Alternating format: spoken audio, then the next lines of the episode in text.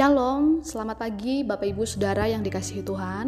Pagi ini kita kembali bersyukur oleh karena kemurahan Tuhan, kita masih diberi kesempatan untuk menikmati hari yang baru. Puji Tuhan. Bapak Ibu Saudara, kembali kita akan merenungkan firman Tuhan pada hari ini, dan renungan kita terambil dari kitab Markus pasalnya yang kelima. Nah Bapak Ibu Saudara, pasal lima ini mencatat tentang mujizat-mujizat yang Yesus lakukan. Ada tiga mujizat yang terjadi dalam pasal ini, yaitu Yesus menyembuhkan orang yang kerasukan setan, Yesus menyembuhkan wanita yang sakit pendarahan, dan Yesus membangkitkan anak Yairus dari kematian.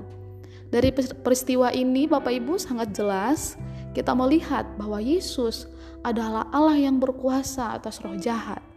Yesus adalah Allah yang berkuasa atas penyakit, dan dia juga adalah Allah yang berkuasa atas kematian. Nah mari secara singkat kita akan uh, melihat peristiwa-peristiwa yang terjadi dalam pasal lima ini. Peristiwa pertama adalah ketika Yesus mengusir roh jahat dari orang Gerasa. Nah, peristiwa ini juga Bapak Ibu tercatat di dalam Matius dan Lukas. Namun Injil Markus menggambarkan atau menceritakan peristiwa ini lebih detail ya Bapak Ibu. Nah, di dalam ayat yang ketiga sampai lima di situ bisa kita melihat bahwa betapa menggenaskan kehidupan orang yang dirasuk oleh roh jahat ini. Markus kemudian secara detail menjelaskan bagaimana orang ini harus tinggal bahkan tidur di kuburan. Rantai dan belenggu sudah tidak dapat mengikatnya lagi. Siang malam dia berkeliaran sambil berteriak-teriak dan memukuli dirinya sendiri dengan batu. Markus juga mencatat bahwa tidak seorang pun yang cukup kuat untuk menjinakkan orang yang kerasukan roh jahat itu.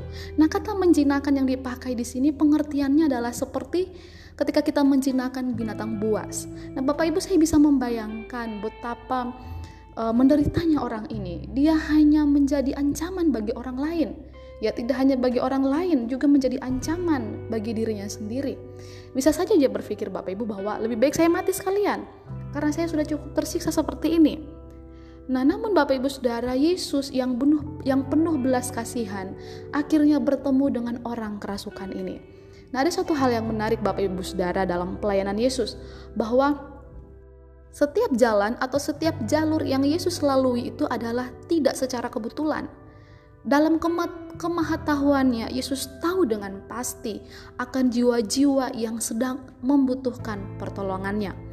Nah menarik Bapak Ibu Saudara, ketika orang yang dirasuki roh jahat itu berjumpa Yesus, dia kemudian menyebut Yesus dengan nama pribadinya, yaitu Anak Allah yang Maha Tinggi. Nah Bapak Ibu Saudara, ini merupakan sebuah pengakuan terhadap kuasa Yesus yang superior dan benar bahwa dia adalah Allah.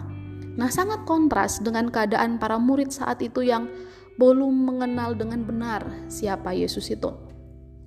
Nah, roh-roh jahat ini kemudian meminta Yesus untuk menyuruh mereka pindah ke kumpulan babi. Nah, Markus mencatat ada sekitar dua ribu babi di lereng gunung pada saat itu. Lalu Yesus mengabulkan permintaan mereka. Nah, pertanyaannya Bapak Ibu Saudara, mengapa Yesus mengizinkan roh-roh jahat itu masuk ke dalam kumpulan babi tersebut? Beberapa penafsir mengatakan, ya karena waktu Tuhan belum tiba untuk membinasakan iblis dan pengikut-pengikutnya. Tentunya Bapak Ibu Saudara, kejadian ini kemudian merugikan bagi para peternak babi atau bagi pemilik babi itu. Nah bagaimana tidak, ya sekitar dua ribu ekor babi dalam waktu singkat itu mereka binasa. Dan tentunya ini membuat kerugian besar bagi mereka. Ada sejumlah orang kemudian menjadi sangat marah dan menyalahkan Yesus karena penyembuhan satu orang ini menyebabkan kematian sejumlah babi. Nah itulah juga yang se- menyebabkan mereka mendesak Yesus untuk segera pergi dari daerah mereka, karena mereka tidak mau ada kerugian yang lebih besar lagi di tempat itu. Nah jadi mereka berpikir bahwa kehadiran Yesus dengan menyembuhkan orang sakit tadi atau orang yang kerasukan itu kerugian bagi mereka ya, oleh karena ada sekumpulan babi yang mati. Nah kemudian Bapak Ibu Saudara, kita melihat tentulah cara pandang orang-orang seperti ini sempit ya, sangat sempit dan tidak memahami jalan pikiran Kristus. Nah bagi Allah tidak ada yang terpenting selain dari jiwa manusia. Untuk itulah Yesus datang, Bapak Ibu, untuk menyelamatkan jiwa manusia.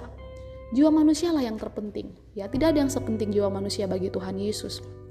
Orang kerasukan setan ini kemudian menjadi sembuh. Dia yang sebelumnya terlihat begitu liar, begitu menakutkan, kini dia telah menjadi waras dan sehat. Ya, tidak hanya sampai di situ, dia pun kemudian menjadi saksi Kristus. Ketika dia mau mengikuti Yesus, Yesus melarangnya dan menyuruhnya untuk menceritakan perbuatan Allah yang ajaib itu terhadap orang-orang di tempat asalnya. Nah, kemudian orang ini melakukannya. Dia pun mulai menceritakan tentang Yesus di daerah Dekapolis.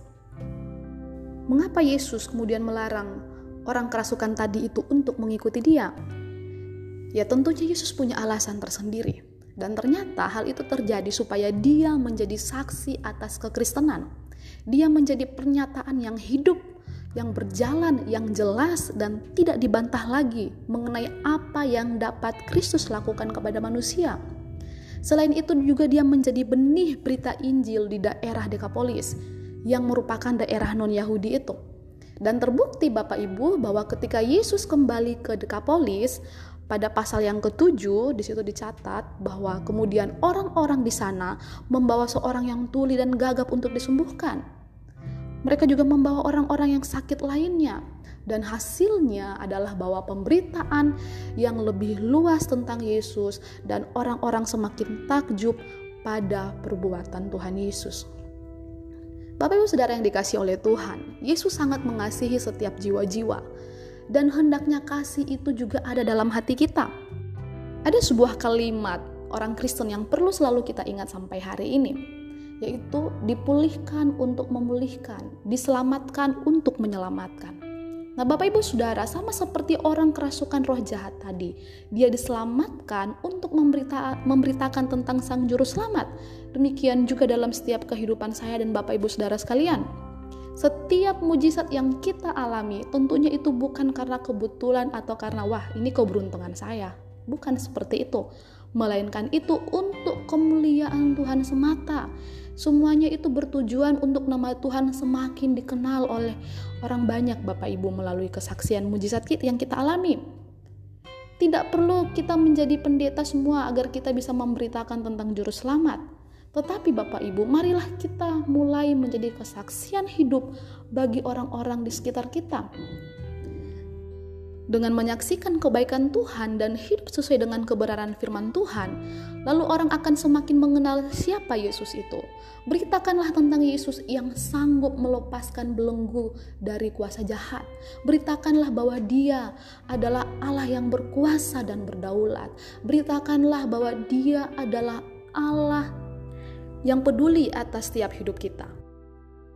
Setelah Yesus menyembuhkan orang kerasukan, Yesus bersama para muridnya menyeberang lagi dengan perahu. Nah, sampai di tepi danau, ada seorang kepala rumah ibadat bernama Yairus menemui Yesus dan memohon dengan sangat agar Yesus menyembuhkan anaknya.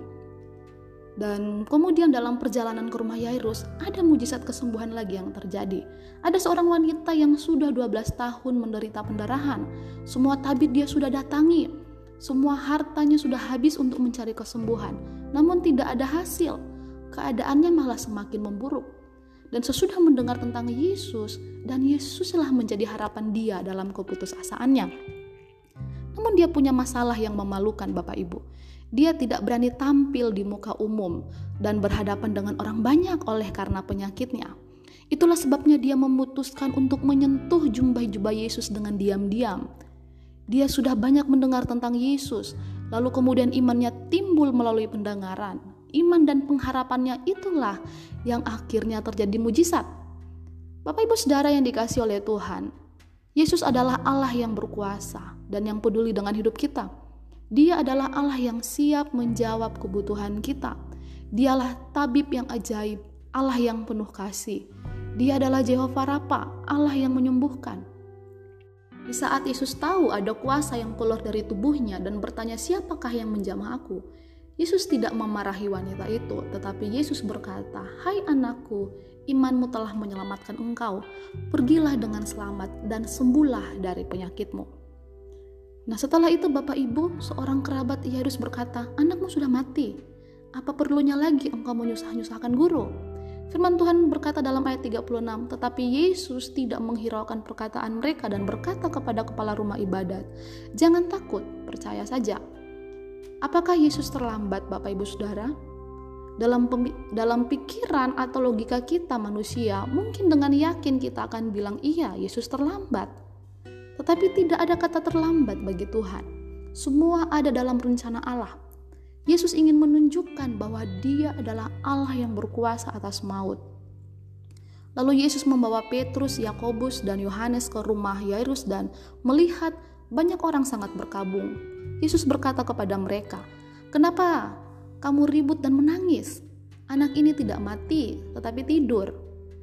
Nah, tetapi mereka kemudian menertawakan Yesus. Lalu Yesus mengusir semua orang di situ, lalu membawa ayah dan ibu anak itu saja, dan berkata kepada anak itu, "Talitakum," yang artinya, "Hai anak, aku berkata kepadamu, bangunlah." Seketika itu juga anak itu bangkit dan berjalan. Nah, Bapak Ibu Saudara yang dikasih oleh Tuhan, Yesus adalah Allah yang berkuasa atas maut.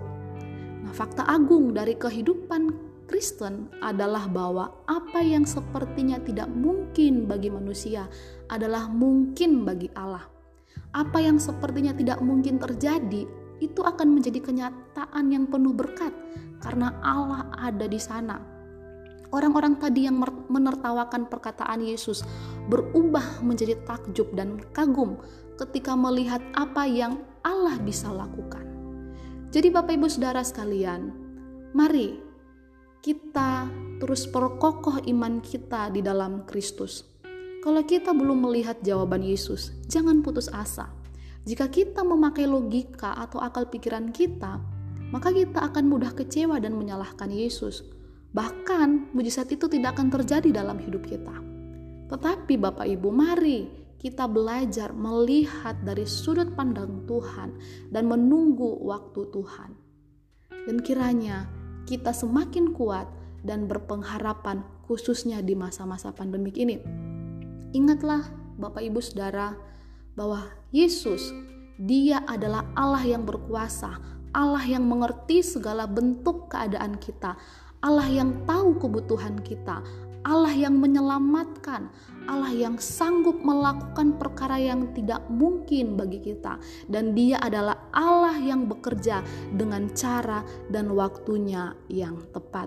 Kiranya renungan pagi hari ini memberkati kita sekalian. Puji Tuhan, Tuhan memberkati. Shalom.